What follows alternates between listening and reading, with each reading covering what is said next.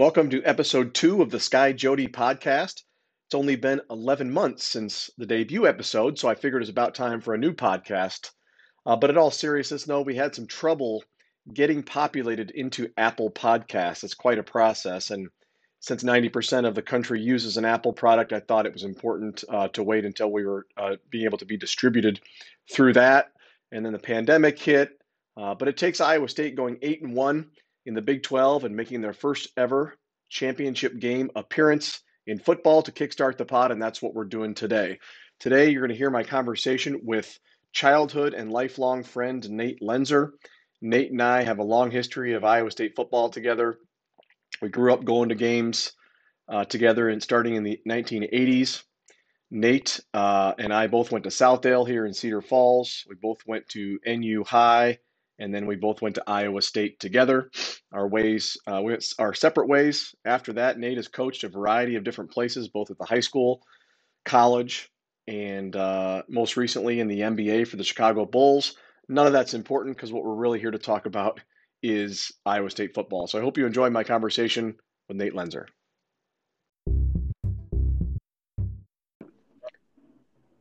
On today with Nate Loenser, childhood friend, lifelong friend and and uh, somebody who's been kicked in the groin with Iowa State football just as many times as I have. So Nate, thank you for joining us today. Absolutely, my pleasure. We're going to dive right in, Nate. Paint a picture for everybody on uh, your family's history with Iowa State football. How long season tickets, um, things like that, with your parents. So both of my parents met at Iowa State. Uh, I was born and raised in Cedar Falls, uh, but obviously their journey started together in Ames. Um, they started going to Iowa State football games when they were in college and even into uh, grad school and things like that. They they started getting season football tickets in '75 when uh, Jack Trice was open.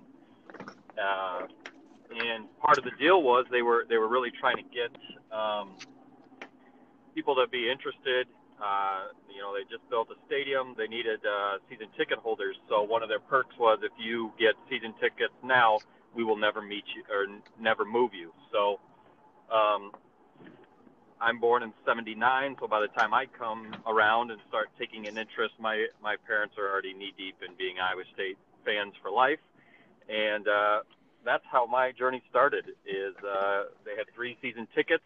Uh, they were on roughly the 35 yard line. At the time, it was the opposing sideline. And uh, section six, I believe, row seven ish on the aisle because my mother loves to be on the aisle. And three tickets. And we would make the trek from uh, Cedar Falls to to Ames um, every Saturday, and and that's how it kind of all started for me. So that's the home side now, though, right? That is yes, that has turned into the home side exactly. So, so it flipped. So similar uh, start for myself. My parents met at Iowa State as well. My dad graduated in 1970 from Iowa State and then got a master's in 73 and then went away and came back. And I don't think he had season tickets until later on in the 70s. Um, but then I probably started going in 19, I think 1985 or 86 is probably when I started going religiously with my parents. We had three, three seats as well. Um, and that's one thing that, that I thought about today is, you know, our parents, when they were younger, they had 1971, they had 77, they had 78. Iowa State was eight and three in the regular season, each of those three years and then you know kind of the wheels fell off but they had some pretty good years there in the 70s where we didn't get anything until the year yeah. 2000 there was a lot of misery there um, in in the 80s and early 90s when we went. I want to ask what's your earliest memory whether it's a year or a game? Do you remember anything specific about your earliest experience? Well the first thing i'll begin with is that my parents always talked about the golden days in the in the 70s, whether it was Donnie Duncan or Earle Bruce, and how they had gone to the bowl games. And to be honest with you, I believe in when I was born in '79, I was a January birthday. That might have been like the Hall of Fame bowl yep. in '79 yep. from the '78 season, and they actually missed that game because I was pregnant. So I, when I got old enough to realize what was going on, uh, I started to wonder if I was the curse for Iowa State football, um, because because even though I loved uh, Iowa State, I was obviously born into an Iowa State family. I mean, winning was not something that I that I really got to uh, that I associated with Iowa State football. It was more stopping at Eldora and getting um, a Casey's Pizza or, or breaking up the trip. You know, hearing the marching band or, or whatever it may be, seeing the colors, seeing the new scoreboard, whatever that may be. But to answer your question, um, you know, about the same thing. Probably I was five or six.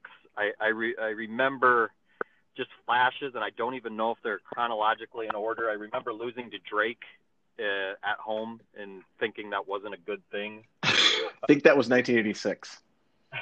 I remember Brian Bosworth eating a hot dog in front of me uh, because we were on the opposing sideline and we were getting um, beat rather, rather, rather abrupt by a lot. Obviously, soundly. He was eating a he was eating a hot dog in front of us.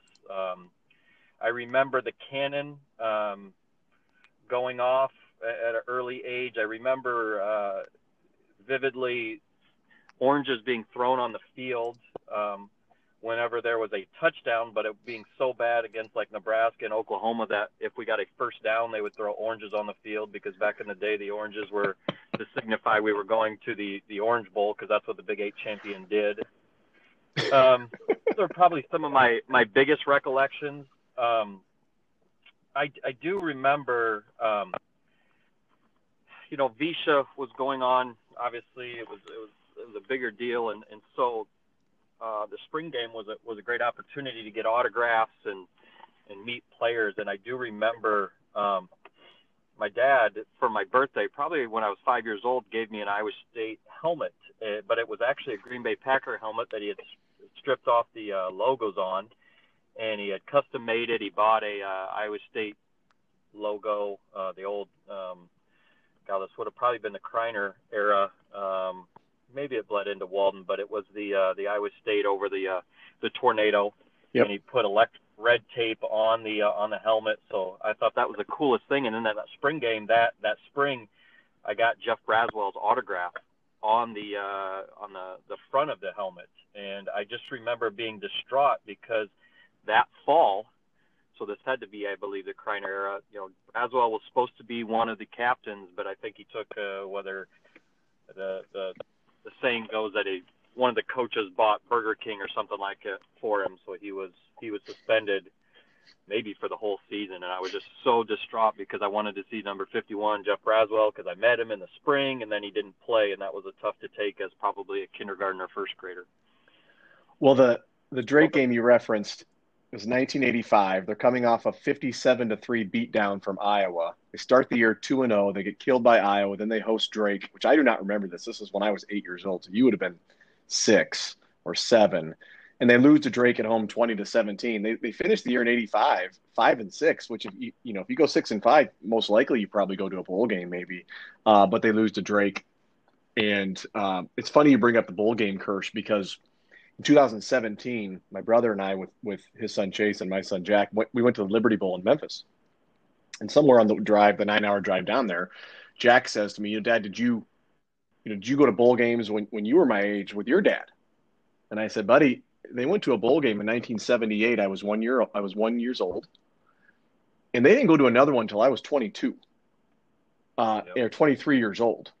And he's like, "What?" I'm like, "Yeah, they they went literally 22 or 23 years in a row without a bowl game." He, the look on his face was was priceless. The the thing that I remember the most about those those early years was, you know, we would obviously play football on the hillside, and uh, we would con people into me and you getting on the same team, and that was really the highlight because the score was was never in question the wrong way. So we played football on the hillside. I remember I was telling Jack this at the game uh, on Saturday.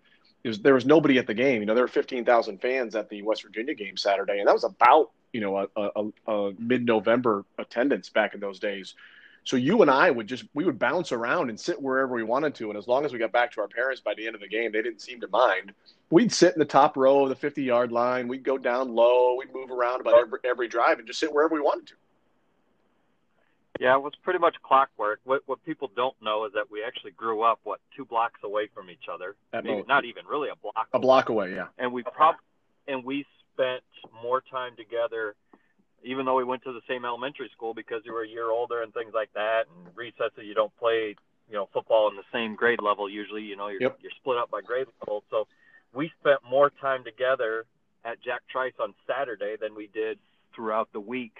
Um, in Cedar Falls, but it, it was like clockwork. Go to the game, check out the first quarter, and then uh, uh, usually that wasn't going well, or even if it was, you know, then there was the excitement of seeing you, and we could talk about maybe we were going to be hanging in there for a while. But right around the first quarter, I, I'd I'd come over to your seats, and then we'd we just kind of make it an event the rest of the uh, the afternoon. And those back in those days, and this is what some of the younger fans, even the, the fans that are, you know, 25, 30, 35 years old, is back in those days, the games weren't on TV because Iowa State wasn't any good. They played at one o'clock every Saturday when they were at home. It wasn't on TV, so if you wanted to watch the game, if you were an Iowa State fan, you were curious what what their offense was like or what their uniforms looked like, you had to physically go to the game because it wasn't on TV. And then we would listen to the games on the radio, but a lot of those road games, unless they were playing Oklahoma or Nebraska, they weren't on TV either. Well, you're you're I, again. I have these flashes, so you remember these. You you know these dates better than I do. I do. One of my earlier recollections is for some reason I believe we played Oklahoma in a night game, and uh, and they put in the portable lights. So I remember like a flash of that. I remember that. You know, and and also circling back, I believe that five and six year. This is one of my earlier recollections too. Is it's either that year or the year after we had high expectations. Chris I think Petersen was the quarterback, number five. We had Blaise Bryant, who I named my dog after, who lived to be 21 years old, and they went up to Minnesota. And my my dad took me up to that game, and we there was a lot of great expectations for us. And we go up there, and I think both of them have ankle injuries or some sort of injuries that really derailed our season. So that was kind of to your point to your intro of the kick of the groin. That was you know that was pretty typical of how things kind of went. If there were expectations, they were pretty quickly snuffed out. It felt like. No doubt, exactly. I, I was looking at some old stuff, and uh, you know, 1989. That was the year you were referencing, but in 1989, Iowa State goes six and five, and I remember thinking, you know, we they'd never been to a, a, bowl game in, in my lifetime that I that I remember. And I was so excited. I was 12 years old, which ironically is the age of my son right now, and they win their last three games in the row. They beat Kansas State, they win at Missouri, they win at Okie State to go six and five. And I'm thinking, you know, back in those days, it was like one of the worst bowls was like the Blue Bonnet Bowl. And I remember thinking, we're we're six and five, we're going to the Blue Bonnet Bowl. And in, in, a typical Iowa State groin kick, they didn't even go to a bowl game that year. There were so few bowls back then. I think there were only 15 or 20 bowls. They didn't even get invited. Yeah, there was too many. There was too many people that either that were bowl eligible. Yeah, to your point, like the the supply and the demand was much different back then. It was not guaranteed that you were going, and now, as you know, sometimes six and six makes it, or yep. even I've seen you know, teams that aren't don't have a winning record. So it was it was a huge deal to get to a bowl game, and it was something that you and I we always our bowl games were were were cheering for other teams. It felt like one of the things that it, it's hard for people to kind of wrap their arms around. I think is there's lots of my friends who they root for Iowa. They're Iowa fans, but when Iowa State's playing, they'll root for they'll root for Iowa State. And when I don't do that, they often ask me why why do you cheer why why don't you like Iowa too? Why don't you cheer when when they're not playing each other? And I try to paint a picture for them like what we grew up with, going to uh, Southdale in Cedar Falls. And back in those days, nowadays there's there's Iowa State fans all over Cedar Falls. Back in the mid '80s, there weren't. There were two, and it was Nate and Adam. That's it, and our parents. Um, but then we were the only two at this entire elementary school that even fathomed rooting for Iowa State. And back then, Iowa was, you know, at times number one in the country and, and really good. We, we, I mean, I, I can't speak for you, but I got made fun of for being an Iowa State game. Heck, in 1988, uh, Iowa won 10 to 3. And that was like a win. Like, I considered that a win. Um, and I was heckled and made fun of for being an Iowa State fan. And it's all I knew because our, my dad had gone to school there and I went, went to games every single Saturday. And that, it wasn't nobody said the word bullying back then, but that's what it was. and it kind of scarred me. And to this day, I can't root for Iowa. I really wish I could. I really wish I was somebody who could cheer for them when they weren't playing Iowa State, but I can't, and that's not going to change because I'm 43 years old. What What are your thoughts on going through that? Well, the best example I can give is um, my parents had uh, gotten these season tickets their whole life, and and they are not, you know, the hardworking, typical uh, not like high booster, high donor. I brought up the example of the season tickets because they're actually in a in a place. Their tickets are a place where they could not afford it if they had to give the proper donations to even be considered yep. for the seats that they're in now. But they're grandfathered in. So, um, but the the everything that we did going to the game centered around the ticket. There was no fluff afterwards. We ate before and after the game. There was no concessions. There was no nothing. So you go by the merchandise stuff where there's stuff that I absolutely wanted to get, no question. Uh, but but that was not even an option. Well, for some reason, I don't know if it was tied to some sort of reward or birthday or whatever. One year, I finally got one of those multicolored rubber Iowa State footballs uh, that a lot of kids our age grew up with. That you know, the rubber, they had the the laces were red, they had the the Cy on the side of it, and they were yellow with the red seams or whatever. So, and and I remember getting that, and everybody on the hillside had those, as you know. So we always got to play with those, but to have one of my own was like the biggest thing. So, and then I'll never forget um, getting that ball, being so excited on a Saturday, and then going to recess on Monday, and uh, and wanting to play with that football in the in the grade school recess football game because it was usually an Iowa ball or perhaps a Michigan ball. And this was the first time where there was an Iowa State ball, and it was bright, it was colorful. I was so excited, and I kid you not, uh, I bring my ball out. One of my friends says, at the time, not really a friend, says, "Throw it here." He gets it, and as you know, Southdale's roof is flat, and it was a big issue when the ball went on the roof. You would lose it. Well, he chucked my ball right on the roof and said, "We're not playing with that ball."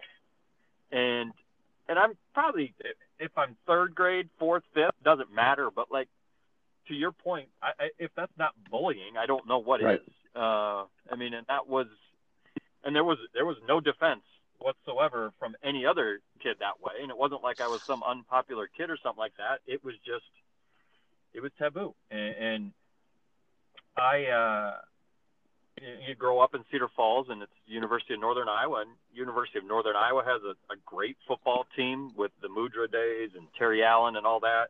Iowa is rocking and rolling, and and your team is is just is the laughing you know, stock. We were we were we we were we were not even considered to be on Wartburg or Central College's level, much less a functioning Division One football level. So to your point, the the scars and the and the drama that that we wear were tough. I'll never forget. Like, um, you know, we both went to NU High, and there were so few and far between. Like, it was it was so awesome to get NU High to win a game on on on Friday, and then get Iowa State to win one of those one o'clock games because that was like the only time like Iowa State fans, meaning me and you, like we could go to the night Northern Iowa football game and kind of hold our head high and, and be happy to be at that game and be not ashamed to be like an Iowa State fan. Those are those are the type of memories that I have. So to that point, um, you know, it, you are spot on with those beliefs and those feelings. That's perfectly said. I we, numerous times we would go to the Iowa State one o'clock game leave at four because the games didn't take four hours back then. We'd be back in Cedar Falls by six, and we'd go to the UNI game that started. They almost always started at six thirty back then, and they were you know, top five in the country almost every single game. And and you know a lot of times we'd be coming off a huge loss in Ames, and then we get to come and, and be UNI fans as well, and, and cheer on UNI who all, you almost won every single game. We did that numerous times. Yep. So. Yep, absolutely. And then, like for me, even going to like Nazareth, the, our church, which at the time was a huge congregation. Again, yep. like we go in there, and you didn't go to that church, but we're in the hallway, and there's like, I mean, we would get my parents. I, I mean, they're they they don't hold it in even as well as I do, but I think that's where some of their angst still comes because they were ripped by Iowa and Northern Iowa fans. Uh, for so so long. So let's fast forward to college years. You know, Iowa State hires Dan McCarney in, in 1994. uh, excuse me, 90, the 95 season, excuse me. Uh, they were in those late high school, early college years of ours. Nate's a year behind me. I'm a 96 grad. Nate's a 97 grad from high school. Um, you know, the, the, Big 12 is formed. Uh, Iowa State gets, you know, has Troy Davis as the holdover from the from Jim Walden. And during those early years, it, it, Troy Davis gave Iowa State relevancy, but not wins. Um, Dan McCarney starts his Iowa State career by going three and eight, two and nine, one and ten, and they don't fire him. Then he goes three and eight in his fourth year, but they they end the 15 game losing streak to Iowa, um, which is a game I was at. Uh, I sat in the Iowa student section, uh, student, uh, uh player pass section because I had a friend on the Iowa football team and I didn't expect them to win. They were 27 and a half point underdogs, but uh, it became clear that Iowa State was going to win. I wasn't wearing any Iowa State gear. I was trying to be respectful to my friend uh, being in the player pass section, and I sat on my hands the entire game, because I didn't want to, you know, get my, get beat up. And then they they win, and I jump over the rail and ran onto the field. So that's 1998, and in '99 they go four and seven. So you're talking about five losing years in a row, and and and then Iowa State goes nine and three in 2000. What what are your memories of those early McCarney years as, as we were in in in college? Well, uh, again, things that flash yeah. out. I remember probably probably in McCarney's maybe second year, and uh, were we playing Wyoming at home, and it was the first game of the year, and that was the first year that they they had the the um, overtime playoff. I mean, before it was if it were if the score was tied, it was. So just over. to interrupt, that was the first. This year, is we this is like September seventh, nineteen ninety six. This is your senior year of high school. This is my freshman year at Iowa State. They're hosting Wyoming, but I want you to continue with your story. So it's a night game, and I feel like, it, and it might have even been like a Thursday night game or something like that, if I recall. Um, but we were one of like the first games to play, and with the overtime, and as fate would have it, we uh, go to overtime with with Wyoming, and and Mac Mac who is unbelievable, who is on the Mount Rushmore of Iowa State football, and probably I mean deserves all the credit in the world for this modern uh, spike that we have. But we, you know, he's trying to get everybody involved, and he wins the toss. And I'll never forget, but, but he picks to go in front of uh, the student section, which he was trying to build up. You know, I mean, that, in his defense, he was just trying like crazy to get anything going. But of course, by doing that, then what does Wyoming do? They they choose to uh, to go on on defense um, first. So, which, which was an unbelievable, you know, as, as we all know now, like that's not really what you Correct. you do. But but again, that was just kind of typical of and of course, we lose the game. We play really well. I had, they have some receiver Mar- named Marcus Harris, Harris. I remember. I remember random name Marcus. Marcus Harris, who I feel like did not get tackled all game long, but somehow we're in the game and and unbelievably we we lose again. So that, that I remember that in that area. I remember I I want to. I feel like the one in ten year is probably my freshman year, and we are just we are we are absolutely. You know, there was there was there was a flicker of hope with Mac uh, even in those first two years because the energy, the positivity, things that were coming out, it was just it was it was different. You could feel it. But all of a sudden, I come to campus, and now it's like the coolest thing ever. I don't have to go the hour and a half drive through Eldora. I'm here, and I get to be there, and I get to be there throughout the week, and I'm so excited. The the the anticipation of classes, the whole week going into game week, and then for us to go one in ten that year, and is that the year that we just? I feel like there's one year where we tied Baylor, and that was like the highlight of the season, and that might have been the second my sophomore year. But like, it it just there was so much anticipation every week, and then you're on Iowa State's campus, and the, the leaves are changing and everything, and it's football, and, and we just could not. I mean, it, it was it was it was a disaster every Saturday, and and no matter what.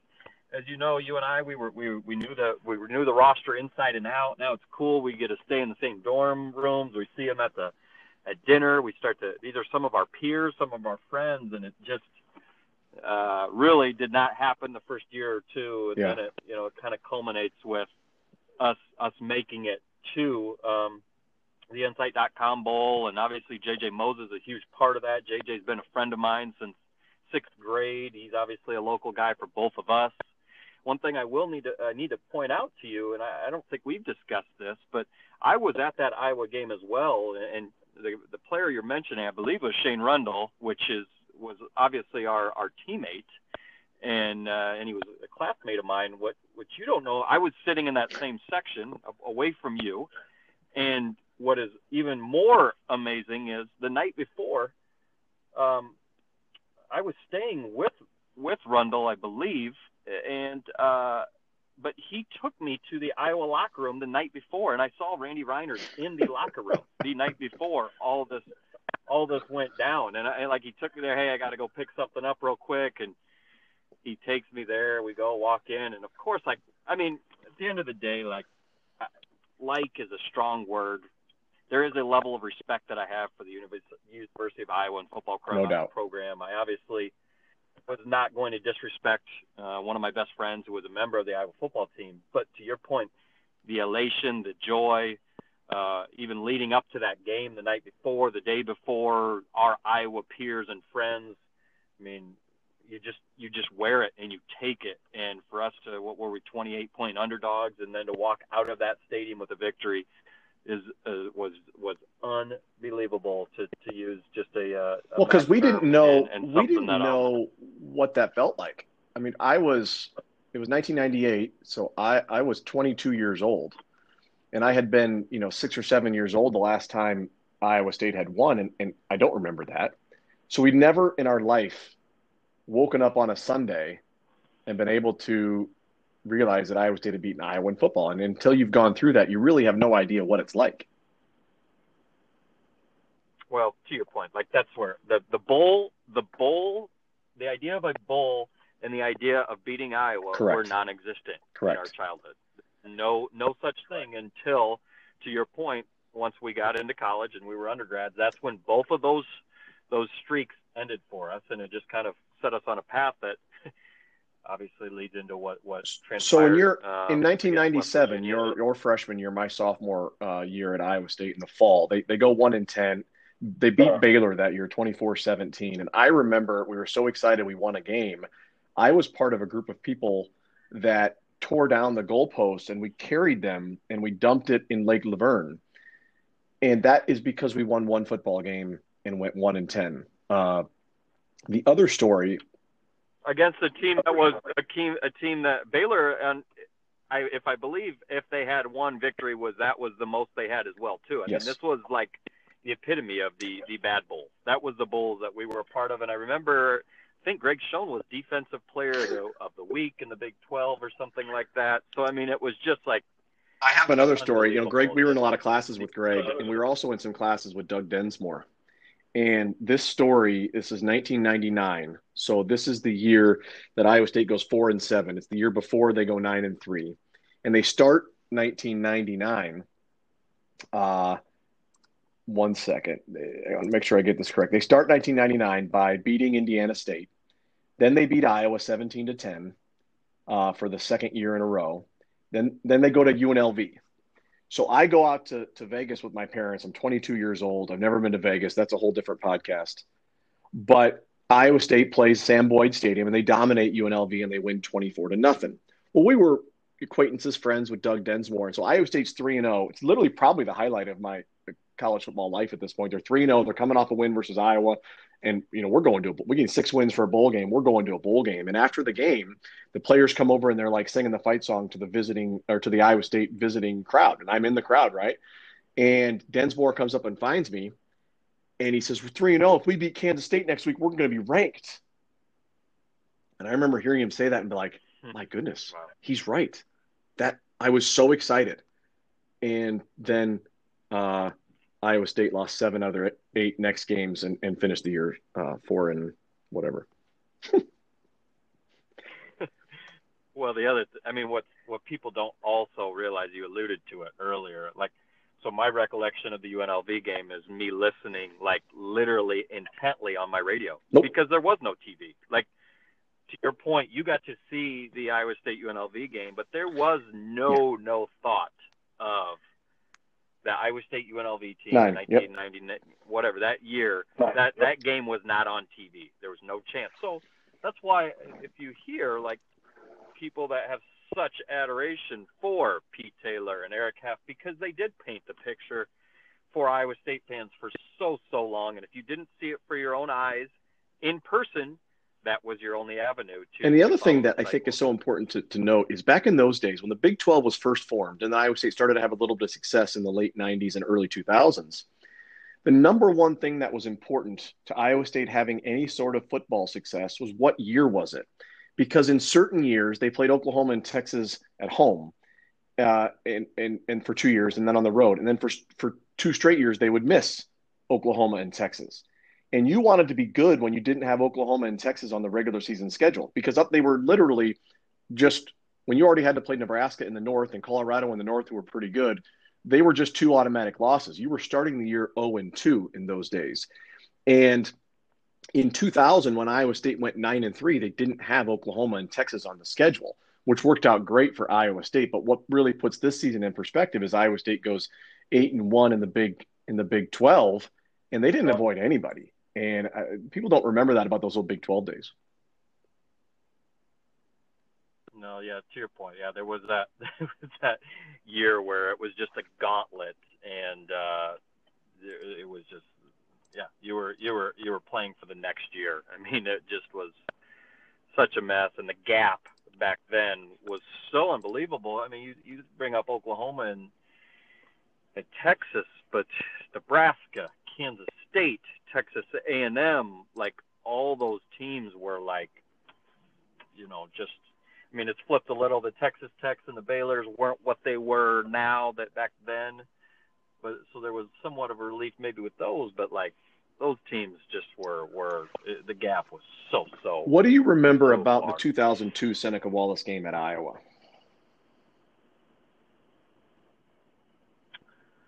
That's the second game that I uh, that I went to. Um, I think I've been to, a, you know, at that point I had been to four games at at Kinnick, uh, yep. Kinnick at Kinnick. So, uh, and that was my second Iowa State one. Obviously, I had gone um, and saw them win that game. Uh, the one that you were at that broke the streak. So going back, you know, you're like, God, I, I, there was almost like some feeling of, do I ever want to go back in this stadium again? Because there will be nothing that tops it. It's uh, it's been my rule when it comes to golf. If I ever hit a hole in one, I was just going to walk off the course and be done. So I was nervous just about going back in there because I didn't I didn't want it to spoil my experience. And to be honest with you, the way it started, one was at 24 to seven, I believe, at halftime, and it was definitely trending that that way. Um, this time, I was in the student section of Iowa. I was up towards the top, and uh, it was miserable. It was it was awful. Um, and then obviously just what happened in the second half and how Seneca took over. It just uh, wow Wow, wow, wow. I, I, I still I don't know if I can put that ahead of the first one just because it, it, it broke the streak so long. But if if there's a one and then a one one A and a one B, then yeah, and it was amplified because it was a night it was a night was game. Um, Iowa was really good that year. Obviously, they went to the Orange Bowl. Uh, Iowa State faded down the stretch um, for various reasons. But I remember being at the game in the second half, just like I knew I was watching something that was probably very unique and very special and like this doesn't happen. So you're trying to enjoy it but you're there with some of your iowa fans and they're getting really mad and leaving and going home when you've got this big night planned and everything. Uh, it was really really surreal. It was iowa state's fifth fifth win in a row. Uh, and so it's just one of those things i'll never ever forget. Well, there's also, as you know too, there's a little game within the game because for years, like we had nothing. So Troy Davis was yeah. our knight in shining armor. But as you know, Iowa fans, they couldn't even give you Troy Davis. They would come back at you with, oh, and no, Sedrick Shaw's better. Or Tavian, just no matter what, there was just no let up. So, so the same thing too. It was, I believe, Brad Banks was a quarterback at Iowa at the time too. So it was Seneca's getting a little bit of Heisman hype and all this stuff too. But no, he's not even good. Brad Banks is better than him. So there's just there was always just that level of, of picking at. So not only did Iowa State prove to win, but then when Seneca outplayed and, and we had that, that was just there was a so lot of, a lot of after that, you know, Iowa uh, State know. they they uh, McCarney hangs on for a few years. We've got we've got 04 and 05 where uh, the field goals miss and they don't go to the Big 12 North or they don't win the Big 12 North and don't go to the Big 12 championship game. Those are two low points. We get in the Gene Chizik area and and Paul Rhoads. But essentially, this time our lives, obviously, we, we have jobs. We start to get families, things like that, and we kind of go our own separate ways. We don't get to go to every single game. You're bouncing around the country, coaching basketball. I'm doing the same from from 09 to, to 2017. I was I was at UNI coaching. Um, you have been everywhere as well, and so the in person connection to Iowa State football uh, changes a lot, and we end up just consuming it as as our schedules allow uh, via TV and, and other things like that. So, what I want to transition to next as we finish up is just right now. In 2016, Iowa State hires Matt Campbell. Um, one of the things I remember about that is I have a friend who knows a lot about college football and basically said that that time the transition from MAC head coaches to Power Five jobs wasn't working out a lot. There was the Tim Beckmans of the world and those types of coaches who hadn't gone directly from a MAC school to a Power Five school, and that presented some doubt. Obviously, Campbell has shred that as a lot of as a lot of people have. Um, what were your thoughts about the end of the Paul Rhoads era into Matt Campbell? Take that however you want to go. Well, to your point, yes, obviously we grow away. I'm living in Mississippi. Your life life happens. So, uh, you know, then I'm fortunate to be an assistant uh, Yep. for Iowa State for the basketball team. So obviously now I'm being employed by Iowa State. So obviously the love nothing changes, but then you know the access that I probably am getting is is What pretty, years were that? pretty cool too. Just so everybody knows what and yours. uh, what year? Oh, it was it was it was Fred's last two years here, so we're talking 2000, probably Yep. 14 and 15 ish. So Iowa State is rolling uh, in basketball.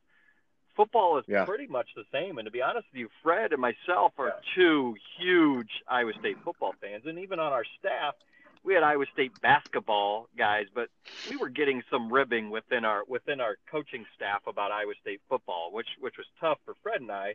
And to be honest with you, it was kind of probably more Correct. what we had been accustomed to. Um, but then, as I go on to the Bulls, I, the one thing that I would bring up is it just felt like it came full circle. As you know, like now I have this access, and Matt Campbell is the head coach, and I went to the first practices for Campbell because I was coming back for the Iowa State basketball reunions when I was in Chicago. But then I also developed a relationship where I got on-field passes, and I'll never forget uh, getting to share one of those passes with you. And you know, here are two guys that have been full circle, and we are getting to stand on the sideline, watch a game, and and and no one really no one but you and I can really replace that feeling. And I, I, I don't even know who we were playing, who it was. It didn't matter. But I, I don't know. I can't speak for you, but just the flood of emotions from sitting in the stands, seeing where our seats are at, you know, going back to the turf that was so hard and the colors of our teams as far as their uniforms and all that, and now getting to be on the grass, getting to be on the same sideline essentially, getting to see all of it, just just seeing the south end zone, like all the parts going through. Like as you know, like the Olsen building, we would go get the football that that banged around on. We used to try and on the, catch. uh, we used to try and catch the the, the long the field goals when when the when We used to do that. We used they used to put the the the pads underneath those those those bleachers. Like you would see the tackling dummies, like clear as day. They were just underneath the bleachers because there that was the Olsen building days. They didn't have room in there.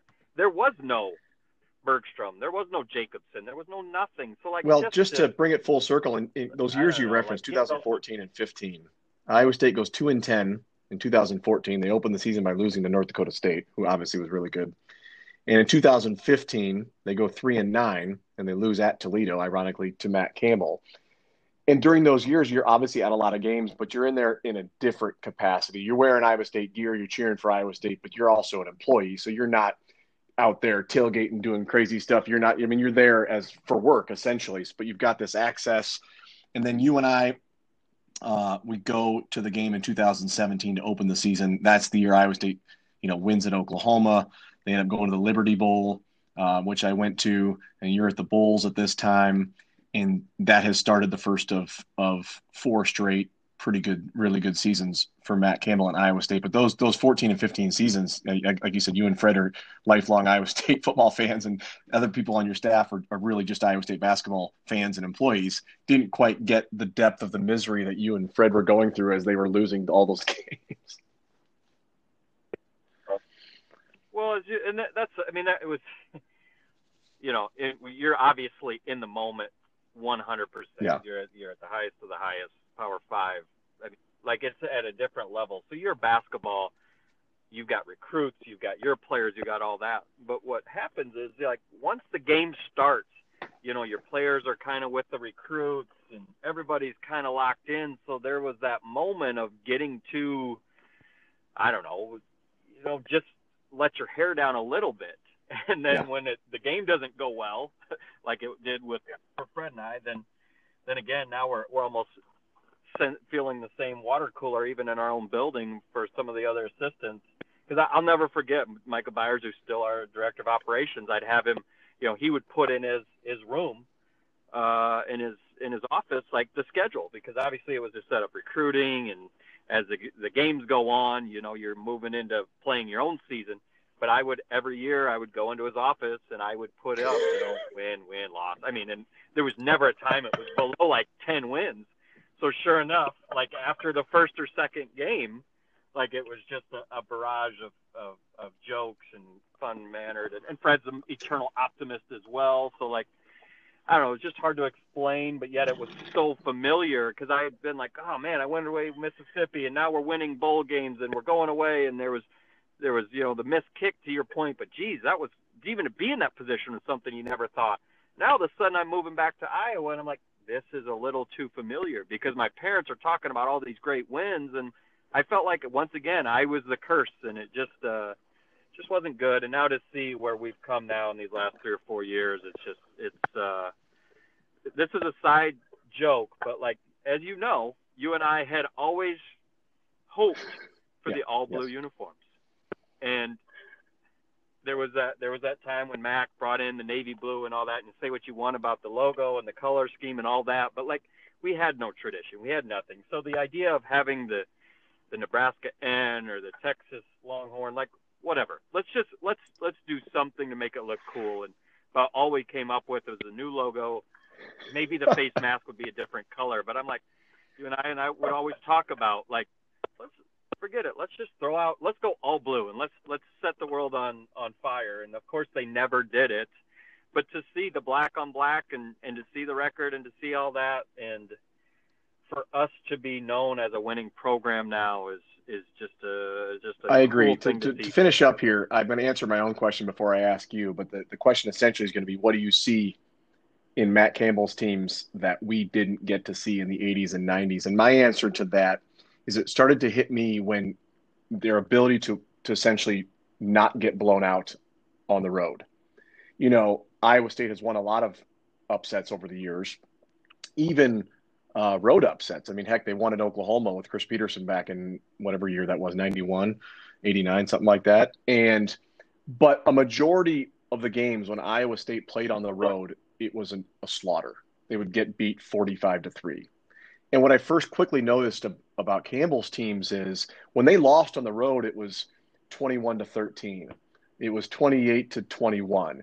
They were never getting blown out. And that was a huge step. And the, and ability to, to beat, uh, to follow up upsets of top five teams with more wins instead of just falling off. The, the consistency of the performance is really what I've noticed the last four years with his teams. What have you noticed? It's a great question. I think you know, obviously there's that element, but I think the one thing, and and you know, it, from day one, Matt Campbell has not seen Iowa State as anything other than the best job. Yeah.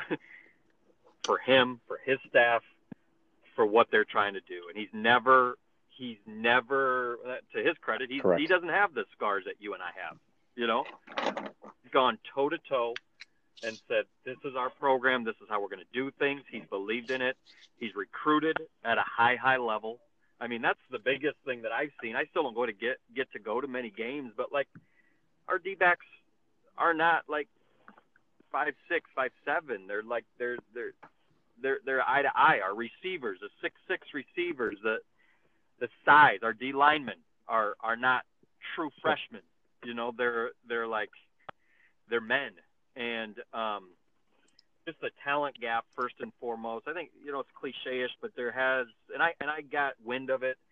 It's been a players first program, and sometimes people hear that and they think that it's soft or not accountable And it.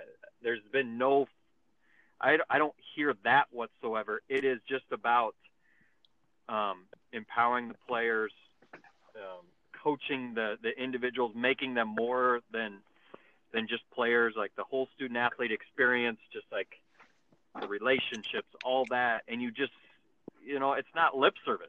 And and the one thing that it, the consistency that Matt Campbell has shown in his vision – and his his ability to connect with their whether it's with the staff or his players. You know, I, I read a thing. I think you sent it to me. Just like Campbell's ability to to self-assess too and see that hey, we've been great in October, November, and then we lose it or towards the end of the year. And him even being able to to back off a little bit, which is what he's done this year, and and see how his team is fresh. Like and we're both in the coaching profession, so we understand yeah. that it's easy to be stuck in our ways but for him to be able to recognize what the times are and and everybody has an opinion and everybody can you imagine and i know this because i get it from my parents to an extent you might too like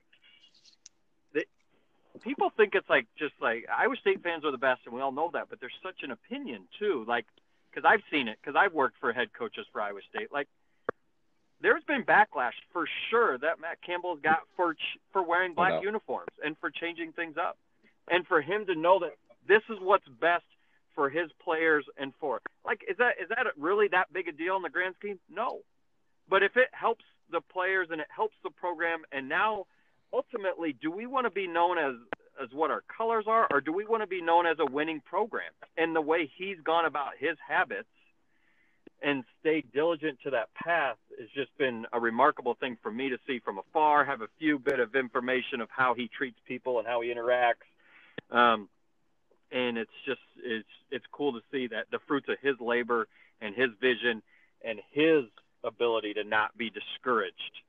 So um, it's just cool to see. Uh, it's funny that you bring up the word scars. This be my final thought. Uh, was earlier this week before the uh, West Virginia game, there were like you know all these things that needed to happen to keep keep Iowa State out of the Big 12 championship game. They had to lose to West Virginia, and there were seven or eight other things that had to happen.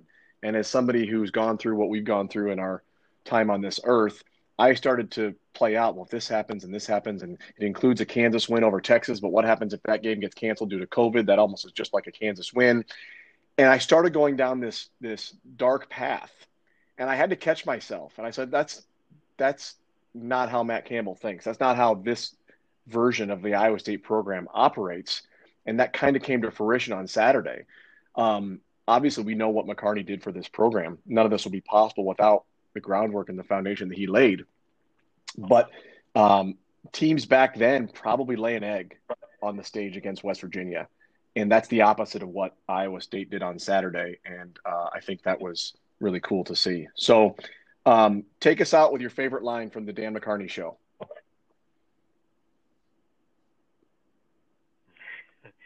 We'll be back with a player in a